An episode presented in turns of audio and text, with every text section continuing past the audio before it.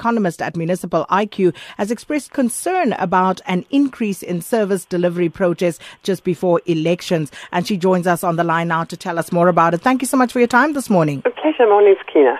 Now, Karen, firstly, looking at what's happening currently, it uh, actually bucks the trend, doesn't it? That we would usually see um, a decrease in service delivery protests before an election that really is the worry this year. Hopefully, we'll still see that happen. Um, normally, what we see is that um, because of more engagement with communities around electioneering, we see service delivery protests dropping off. This year does seem to be different, and I think your previous interview just highlights uh, just how inflamed some communities are and how um, no amount of consultation seems to seems to be helping at the moment. So, looking at this year, we know in 2014 we had a spike of uh, 191, and that's the highest number of recorded um, major service delivery protest in a year. Uh, looking at what's happening this year, and given the fact that it's an election year and we're not seeing a decrease in the lead up to that election, what do you think is changing in these communities and the protest action that we are seeing? It's it's very hard to say. Every every year is quite different. Um, but I think one of one of the key concerns this year is we see the combination of service delivery protests in built up informal areas, um, places like Zandspruit or Orange Farm, as well as protests taking place in far-flung Eastern Cape communities. So there's sort of these two animals. The one sort of very urban, um, very concentrated, a lot of pressure in terms of living quarters, and then the other very um, underdeveloped rural areas, and we're seeing protests taking place in both of these areas at the same time across the country in most provinces. Karen, I'm looking at uh, uh, the uh, service delivery protest uh, pie chart that you've compiled, looking at the municipal hotspots monitor.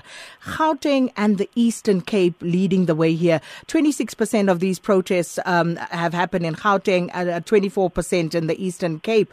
Are you able to uh, decipher that for us further? The Gauteng figure is not unusual. Um, normally, we see Gauteng accounting for about one quarter of protests every year, except for last year. We we did see a, a drop off, which was very welcome. Um, and I think that's primarily a function of the density, the population density of the province. If we break down protests per individual, per resident, to understand are, are you or I more likely to protest as Johannesburg residents, we actually see um, that Gauteng Gauteng residents aren't an especially sort of um, rebellious bunch protesting. It's it's really a function of, of population size. So I think that's that's to be expected to an extent. In the Eastern Cape, though, we did see um, quite a lot of flare up, ironically, around the launch of the ANC election manifesto last month, where communities were appealing for politicians' attention.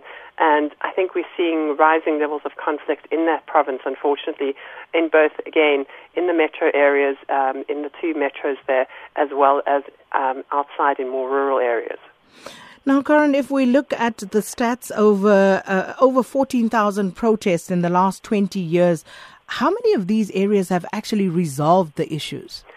I think um, you know a lot of protest sites are perennial. So, so we see, unfortunately, especially in, in our cities, we see development taking place. The problem is the pressure, it's a moving target, the pressure keeps on happening. So you may have a particular community that has housing delivered or, or has basic services delivered. The problem is that there'll often be a community that springs up next door that requires the same.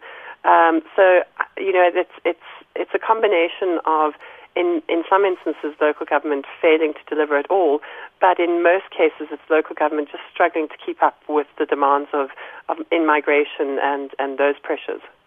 And what are some of the most common issues raised in these areas? Typically, what we see, and, and really for local governments, it's, it's not particularly fair um, because it's not their sole responsibility, are um, protests around housing especially in urban areas. Metros do have a responsibility for housing, but it's not with, entirely within their control. So we see housing um, and all the associated basic services with that being demanded. What we see outside, um, and, and it will vary, but in summer in particular, in, in some of our more northern provinces, we see demands around clean running water, which is unsurprising because you start to see diseases out, uh, breaking out in those communities. So we still see basic services um, being demanded, but I think the important issue for us is that in, in the majority of cases there is a very clear community grievance. So it's not it's not people taking to the streets simply because they're unhappy, but because they specifically want something from their municipality that isn't being delivered or isn't being delivered adequately. Well, thank you so much, Karen. Heese an economist at Municipal IQ. On your marks. When it comes to balancing your budget, Ready. getting to the finish line can be exhausting.